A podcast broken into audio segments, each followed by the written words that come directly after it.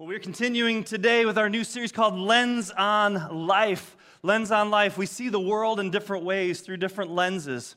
And while we maybe aren't conscious of some of these lenses that we see the world with, they do affect us.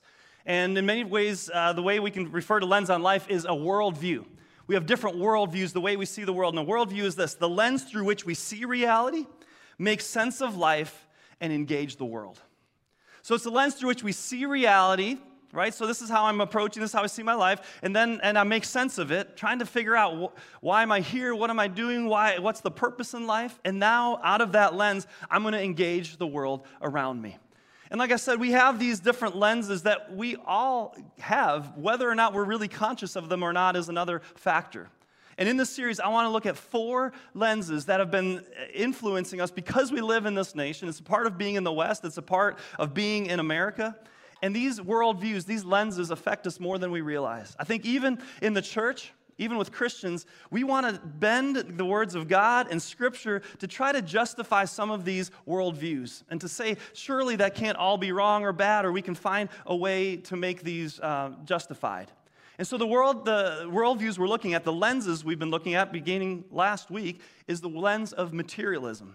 And as we're talking about lenses, like, right, this idea of designer frames, that, that, that we want the material things in this world, that w- money is what matters most, that things are, the, are, are uh, driving us to, to pursue life, to acquire things, to live the kind of life that, that gives us that material wealth and security.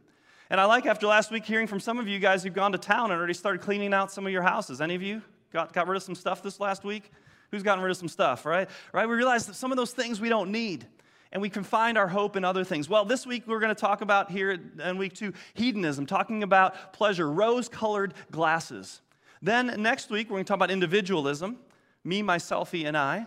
And then the last week, we're going to end with politics, seeing red or blue, blue and red, right? How do we see the world through these different lenses? And we want to see what God's word has to say to that. We're looking at a key verse, Colossians 2, verse 8, says this Don't let anyone capture you with empty philosophies and high sounding nonsense that come from human thinking and from the spiritual powers of this world rather than from Christ. And so we have all kinds of philosophies, and God gives us a brain to think and to process the world. But he's saying, in the end, these philosophies, there, there can be some good in them. There can be things that help guide us, but in the end, it's about coming back to what Christ has said. And how do we have a Christ centered, gospel centered, biblical worldview? Because when we hold on to that, that's where we can have the foundation to build our lives on. And so today, we're going to look at part two hedonism, rose colored glasses. Now, I don't know about you, when you hear that word hedonism, what does that conjure up in your mind, right? You think hedonism, you know, it's loose living, it's, it's excess, it's debauchery, it's just living in a, in a way of excess, right? And you think about this, this idea of how is this a philosophy on life and how has that influenced us? Well, if we break it down and we really look at what hedonism is, it comes from the ancient Greek word, which simply means pleasure. Pleasure. So it's this idea that pleasure is the ultimate pursuit in life. That when we pursue pleasure, we want to pursue the things that are enjoyable, that are pleasurable, and we avoid the things that are painful. In the end, we start making pleasure our God. It's the thing that we want to pursue, and, and, and that that is the goal of life. And so, this is a theory and, a, and a, a worldview that's been around for a long time almost as long as there have been people on this planet. As a matter of fact, Epicurus, he was a Greek philosopher, and we have a beautiful picture of him here. Um, and uh, he, even back three, 400, uh, 300 years before Christ, he said this Pleasure is the first good. It is the beginning of every choice and every aversion. It is the absence of pain in the body and of troubles in the soul. Now we go, yeah, we want absence of pain from the body. We don't want trouble in the soul. And so we're going to do the things that pursue pleasure, enjoyable experiences, you know, whether it's elation or euphoria, exhilaration, those things that just make us feel alive and make us feel good. Another way of looking at this worldview of hedonism, Rick Warren says it can easily slip into whatever feels good is good. The kind of thing that whatever feels good is good. Is this a, is this a prevalent uh, philosophy in our world? Are you guys with me this morning, right? If it feels good, it must be good. There's something we pursue these things in our life. And for hedonists, pleasure becomes their God. The goal is to be comfortable and to have fun. And even before Epicurus, there was a Greek, uh, a Chinese philosopher, Yang Tzu, and he kind of argued in, in his thinking, even before then, was well, if there is no God, or since there is no God on after, or afterlife, in his thinking, Well, you might as well live this life to get as much pleasure out of as you can and avoid as much, uh, as much pain as you can.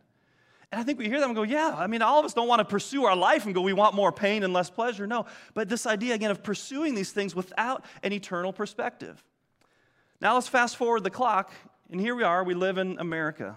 Why is this and how has this become a worldview of philosophy that, that so many have bought into and that influences us whether we buy into it hook, line, and sinker or just let it influence us? Well, think back to the Declaration of Independence. Right, as you look at the Declaration of Independence, you guys all remember it back from high school class? You can all recite the whole thing, right? We hold these truths to be self evident that all men are created equal. Okay, these are, these are self evident truths. You don't even need to explain them, right? That they are endowed by their Creator. So God gave us these, these unalienable, uh, unalienable rights rights that cannot be taken away, rights that cannot be, be granted. These are just rights that we have. Among these are three things. What are they? Life, liberty, and the pursuit of happiness, right? So, life and freedom that we can have. And then this interesting phrase that you did, would not expect in like a government document the pursuit of happiness. I mean, this is a right that we hold on to as Americans. This is like in our founding that we have the right to pursue happiness, and you cannot stop me from pursuing my happiness, and I will find my happiness.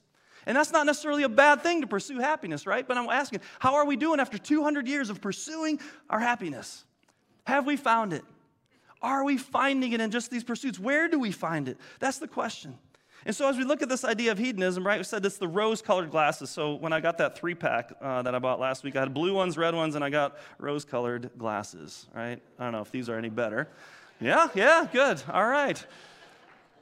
You guys all look a little more cheerful, you look a little more happy, right? Life looks good. I mean, even in the dead of winter, you can put on rose colored glasses, and all of a sudden, life feels a little bit better.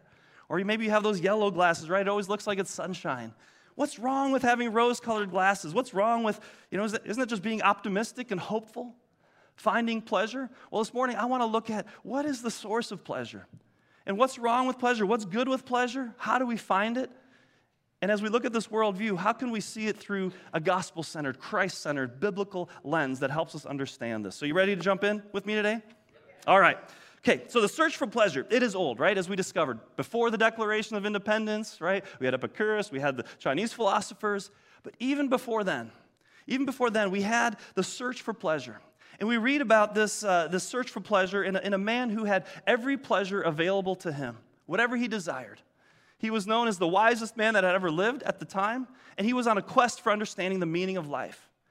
But not only was he wise, he was incredibly wealthy, he was incredibly powerful, because he was the king. And he was Israel's third king, King Solomon.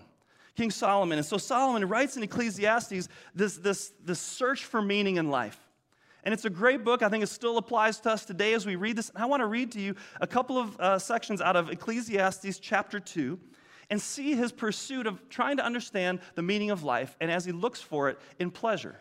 Here's what he says I said to myself, Come on, let's try pleasure.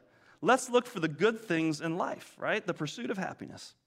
But I found that this too was meaningless. So I said, Laughter is silly. What good does it do to seek pleasure? After much thought, I decided to cheer myself with wine. And while still seeking wisdom, I clutched at foolishness. In this way, I tried to experience the only happiness most people find during their brief life in this world. It's a really hopeful passage, isn't it, right? I also tried to find meaning by building huge homes for myself and by planting beautiful vineyards. I made gardens and parks, filling them with all kinds of fruit trees. I built reservoirs to collect the water, to irrigate my many flourishing groves. He goes on, I also owned large herds and flocks, more than any of the kings who had lived in Jerusalem before me. I collected great sums of silver and gold, the treasure of many kings and provinces. I hired wonderful singers, both men and women, and had many beautiful concubines. I had everything a man could desire. Verse 10, he says, Anything I wanted, I would take. I denied myself no pleasure. I mean, connect this with last week's message with materialism and hedonism. You think, this guy's living the rock star lifestyle, right? anything he wants, all money at his disposal, all the fame, all the everything he has, whatever he wants, he denied himself no pleasure. And I think we sometimes think in our lives, what would it be like just to be able to have access and do whatever we want, complete freedom? In verse 11, he says, But as I looked at everything I had worked so hard to accomplish, it was all so meaningless, like chasing the wind. There was nothing really worthwhile anywhere. wah wah. He's searching, he's looking. And how many people do we know? How many of us have been in a place where we're looking for, hoping to find in this next thing, in these in material things, in relationships, in pleasures? Where do we find it? How do we find it? You know, as I think about our world, I don't think they're looking to the church for the answer. I don't think they're looking at Christians for the answer. I don't think they're looking at God for the answer. When it comes to pleasure, when it comes to finding that happiness, that's not a place many people look. It seems that Christians have the opposite worldview of pleasure, right? You go to church, you ever feel like it's the fun police? No? People wonder is God the fun police or Christians fun police? I mean, growing up, I thought that kind of church and Christians could sometimes be the fun police. Like, you just can't have any fun. You know, I'm in middle school and high school and college, and it seems like everybody else can have fun. But as Christians, you know, we have these, these 10 commandments thou shalt not have any fun. If you're going to summarize them, right? That's, that's the Bible right there. If you're going to be a Christian, when you get serious in life, you don't want to get rid of all the pleasures and crazy life, then you become a follower of Jesus and the fun is over, right? So others, they get to drink, they get to smoke, they get to hang out with parties, they get to, you know, listen to whatever music they want and watch any movies they want. They can sleep around with whomever they want. They get to do whatever, but as Christians, we have to be, uh And then when they're all tired on Sunday morning after having so much fun on Saturday night, we got to get dressed up and go to church. And then I got to listen to some guy preach for, you know, however long. And now I'm that guy. And, you know, it's so, you know, I remember that. And then, and then they want your money.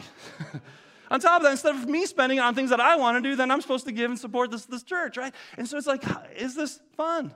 Where's the fun? And then you, you, and it makes me wonder as I look around and I think, you know, whether it's teenagers or 20 somethings in the, in the fullness of life going, why would I want to be a Christian? Where's the pleasure? Where's the joy? Where's the fun? And I look at those of us who are more mature, who've been in the church for a long time, and I wonder, what is the next generation seeing in us? Are we like looking like we're sucking on sour grapes while we're worshiping? We love Jesus, our heart's overflowing. you can't sit here, this is my seat. right? I mean, thank goodness that doesn't happen here at Meadow Park. as I was sharing with some folks here, you know, as I think about even our, our Sunday services, or I think about Easter, even just the, the life and the joy that was in here. And, and even if somebody comes to Meadow Park or came on Easter right and said, I don't believe a single thing that this pastor says or what these people are being baptized, they're all crazy. I don't buy it. It's all a bunch of who nonsense. But you know what? That might have been deniable, but you know what's undeniable is when they see people going, those people around me, they believe it. They're fully in. There's something about the life that's there, the overflowingness of that. How can we have a life and a faith that, that isn't, you know, the motto, you know, be grumpy and Bible thumpy, right? Like that does not attract. That does not show the fullness in life. And so I think people assume there isn't pleasure, there isn't life to be found in following Christ. So let me make this first point here. The Bible does not condemn pleasure, God created it. The Bible does not condemn pleasure. God actually created. So think about the pleasure and the joy in life. This is a creation of God for us to enjoy this world. So you look at the things and some of the things in life that we find pleasure in. Who doesn't like good music and singing and instruments, right? Any of you guys, you're driving around in your car and you turn up that song that you really like, right? Any of you that like that little extra bass, right? Yeah, you got to feel music. You can't just listen to it, you got to feel it. And then you got to move, and sometimes it gets you to move, and some of you like to dance, and nobody wants to see me dance because that's not the way that I respond to music. But music, right, it moves in you, right? You know, get a little bit of movement going, but but it's a beautiful thing. God created it. And that's why he created worship. He created us for just to bring those gifts and to bring that joy and to find great delight in our worship and how we do that. Think about other things in life that are joyful food and drink. Man, we love food and drink, don't we? I mean, how many restaurants does Columbus have? You could eat in a different restaurant for like years and not eat, you know, it's crazy. We love these good things. I mean, who do you think created the spicy chicken sandwich? and the filet mignon. This is God, right? He made me, at least He gave us the chicken and He helped us design the spicy chicken. But these are great things. It's not a surprise to God that grapes ferment, okay? This is not something that He doesn't know about. He gave us these things. We think about physical intimacy, touch, what that, that those, when your heart goes pitter patter, right? When, we, when you hold someone's hand, you know, for the first time, you're in love and all these different things. And, and you know what? God created sex. He did. He did. And it wasn't just for procreation, it was for enjoyment, it was for pleasure among his people. I don't know what was just said, but somebody made a joke. I won't have it repeated. I don't know. Um, these are gifts. These are gifts that God gives us. Adrenaline, right? Not just fight or flight, but when we experience something that gives us a rush, that comes from God. What are other things that we enjoy? You go out in nature. The beauty of nature, right? You're up and you, you see the beauty of the Alps, or you go to hiking in Hocking Hills, or you set your feet in the, in the sand on the beach. These are gifts. These are pleasures. These are things that God gave us. God gave us man's best friend. Dogs. How many of you just love dogs? right? God created dogs, Satan created cats. I mean, it's all just a beautiful thing. We, we, we, all right, uh, too far, too far, too far. Um, there are some cute cats. They make great videos on TikTok and all those things. Laughter. God gave us laughter, right? He gave us joy. He gave us family, some of the most beautiful things that we love relationships, to be able to have marriage, to be connected with somebody for life, and to feel that partnership, to feel that togetherness. That love that you feel, that, that, that just pure elation when you, when you have that, that child or a grandchild or when you're connected with friends and community. This is beauty that God gave us. These are all things that He gave for us. And then He says, you know, not only are these great things here in this life, but tell you what, when this life is over, I'm going to give you heaven. I'm going to give you eternal life, a place of no more pain, no more sorrow, beauty, right? The presence of Christ. And so there's this, this joy and this pleasure that God gives us. And think about that even as you look at the life of Jesus. How do you picture Jesus? As you kind of picture his face, what kind of face does Jesus have? Do you see him as grumpy? Do you see him as, as stern? Do you see him as just really passive? Do you see him as chill? How do you see Jesus? I'm sure he was different in different ways in different places.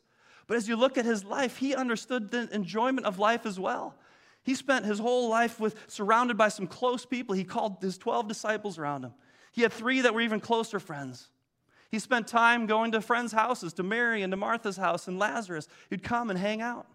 He'd go to parties, right? He was actually condemned for going to parties with notorious sinners. And what did he do at those parties? He had fun. He connected with people.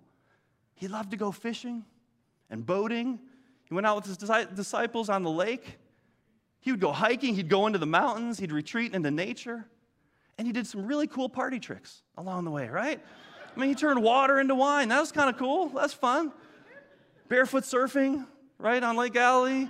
I mean, it's amazing. This was not, I mean, Jesus knew how to have a good time and to be with others, and he enjoyed those aspects of life. Now, again, that's not all of life, but Jesus and, and shows us that we can have this joy and this fullness. Jesus says in, in John 15, 11, I told you these things so that you will be filled with my joy. Yes, your joy will overflow.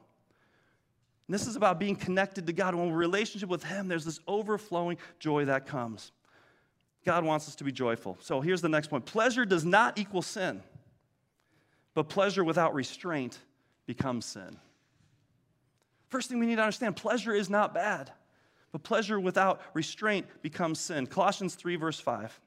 So put to death the sinful earthly things lurking within you, have nothing to do with sexual sin, impurity, lust, and shameful desires. This is pleasure without restraint. Romans 13, 13. Don't participate in the darkness of wild parties and drunkenness, or in sexual promiscuity and immoral living, or in quarreling and jealousy. When I think about the excesses, when I think about when we don't have restraint, isn't it amazing how pleasure becomes pain? That's the interesting thing. All these pleasures in excess, without restraint, the pleasures become pain. The the wonderful glass of wine that you have, to the drink you have, becomes the bottle. The bottle, the drink, turns into drunkenness and excess. Drunkenness and excess becomes addiction. It becomes alcoholic addiction and it becomes not pleasure, but what? It becomes pain. When you think about, you know, man, we all love and enjoy and delight in, in good food. But good food becomes overindulging, and overindulging begins to create problems and, and difficulties for us in our body and unhealthiness. The pleasure can become pain. Sex in the right context is a beautiful thing of pleasure, but it becomes great pain when it's outside the bonds of marriage, when it's before marriage, when it's, when it's uh, looking at images, when it's doing those things where this is not how God created it. The pleasure becomes pain. And so, a hedonistic approach to life that is just, I'm just going to keep pursuing pleasure to no end, will not lead us to the place we're looking for. It actually has the diminishing return to the point of where it creates the pain. And I think what happens, just like with materialism, we're seeking lasting pleasure from temporary things. Here's what it says in Galatians 6 8. Those who live only to satisfy their own sinful nature, right? The satisfaction, I'm going to try to satisfy that. What happens? We'll harvest decay and death from that sinful nature. But those who live to please the Spirit will harvest everlasting life from the Spirit. Quite a different endpoint death and decay or life. And yet, the leaning in keeps leaning in. Maybe I can find life. Maybe I can find hope in this constant pursuit of pleasures, but it comes up empty. Satisfying our cravings with temporary pleasures not only leaves us hungry, it keeps us from discovering true, lasting joy. So, we said, we keep going down that path. Eventually, you just continue to long for more. It leaves you hungry, but unfortunately, that, that pursuit also keeps us from really discovering where true life is found. It's like, you know, has, has anyone in this room, any parent ever said, any mom ever said, especially, you know, maybe saying, you know, don't spoil your dinner? Anyone ever said that? What does that usually mean? Don't eat beforehand. Don't eat junk. Don't have a snack. Don't do that. Why, why, why would that matter? You're hungry, satisfy your hunger. You want a Twinkie, go eat your Twinkie. Doesn't matter, you're satisfied. Imagine eating six Twinkies before dinner. How are you going to feel before that wonderful dinner that was prepared? you're not going to want to eat the dinner. And now all of a sudden, you've pursued a pleasure that didn't leave you feeling very good, and you didn't get the nourishment from what was there. And that's what often happens in life when we don't understand what is keeping us from experiencing the true desires that we have. Temporary pleasures aren't going to satisfy. 1 John 2 16 and 17. For the world offers only a craving for physical pleasure, a craving for everything we see Kind of looks, sounds like Ecclesiastes, right? And pride in our achievements and possessions. These are not from the Father, but are from this world. And what is happening with this world? It's fading away, along with everything that people crave. But anyone who does what pleases God will live forever. And so I think we can easily see here that these things are fading away and the focus should be on God. And maybe you say, well, we need to deny our pleasures and, and we need to deny our longings for these things and we need to get serious. C.S. Lewis had a different perspective on it. He taught a message about 80 years ago, 1942. He said this It would seem that our Lord finds our desires not too strong, but too weak. We are half hearted creature, creatures fooling about with drink and sex and ambition when infinite joy is offered us like an ignorant child who wants to go on making mud pies in a slum because he cannot imagine what is meant by the offer of a holiday at the sea. We are far too easily pleased. May need a second to take that in. He's saying it's not that our pleasures are too strong, they're, they're actually too weak. They're, they're too weak for the things that matter, the, for the things that make a difference in this life. We settle for these temporary pleasures that are pleasurable in, in a certain way, but don't bring that ultimate pleasure. It's like us saying, you know, no, no, I'm good. I'll settle for sitting in my plastic lawn chair and having, having, a, having, having a drink in my backyard instead of being able to sip a pina colada out of a, out of a coconut, swinging in a hammock on a palm tree on a beach in the Caribbean. But no, no, no, I'm good and I'm good. I'll just hang out in my backyard, right? He's saying we're settling. We're settling in this life instead of seeing where our true longings can be to, to tap into that, that longing for Christ.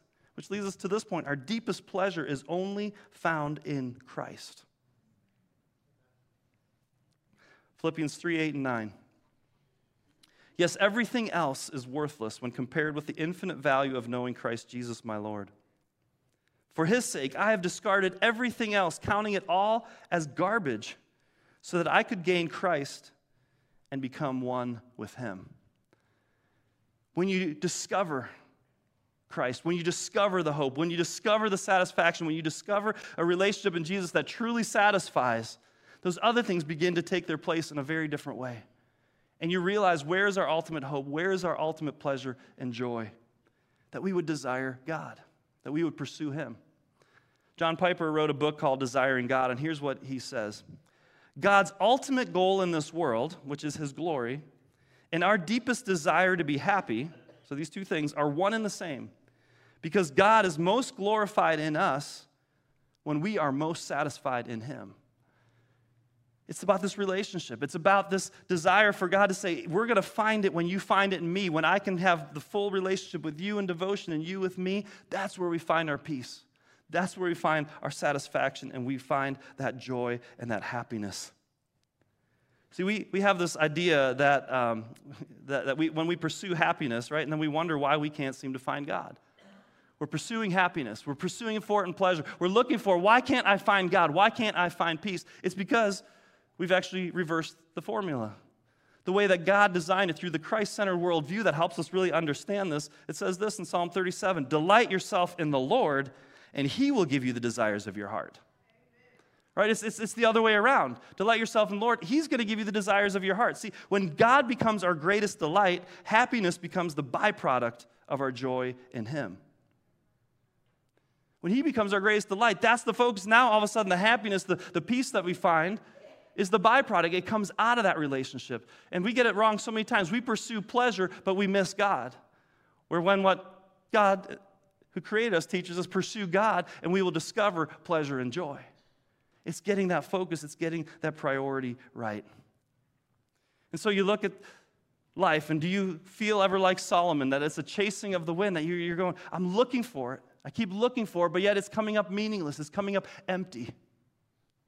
Where did Solomon ultimately find his hope? He writes this whole book, and at the end of chapter 12, just two verses there the, in, in the very last chapter of that book, he says this Yes, remember your Creator now while you are young before the silver cord of life snaps and the golden bowl is broken. That's a way to describe your last days.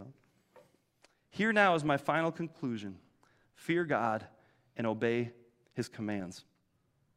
In the end, he's saying it comes back to focusing on Christ. It comes back to putting God at the center, putting him in the middle of our life. And that when we pursue him, we stop chasing the wind. This futility of just pursuing things that are not going to satisfy, and that pleasure that ultimately, in its continued pursuit, will only lead us into pain versus into full life with Him. And plus, we miss the whole fact that doesn't life teach us an awful lot through our pain? We can't avoid pain in this life. We can't go through life avoiding it. It's going to come, it's going to happen. But the beautiful thing about following Christ is that He redeems our pain that he takes the brokenness and he restores those pieces as well. And that's why we come to him to find that satisfaction, to find that hope in him. He gave us so many amazing things in this life to enjoy. And we should enjoy them and delight in them and give God thanks for them. But don't let those become your God. Don't let those become your focus. Pursue God and allow your desire in Him to lead you to the places where He will give you the desires of your heart. Let's pray. as you reflect on your life and as you think about where your hope is found, what are the pleasures that you're pursuing? What are the things that you keep saying, I hope I can find it there? And how can you take that and turn it and say, God, I want to place you in that spot? I want to follow you. I want to put you in that first place. Delight yourself in the Lord, and He will give you the desires of your heart. Heavenly Father, we confess, God we so many times put things and pleasures at the focal point of our life. Whether we're only living for the weekend or a vacation or the next thrill. God, you'd long for us to find our peace, to be settled in you. God, we can search the whole world. We can search to the ends of, the, of this great world that you've given us with all the joys and delights. But God, if it doesn't lead us to you, we come up empty. Father, may we find you. May we put our hope and our peace in you.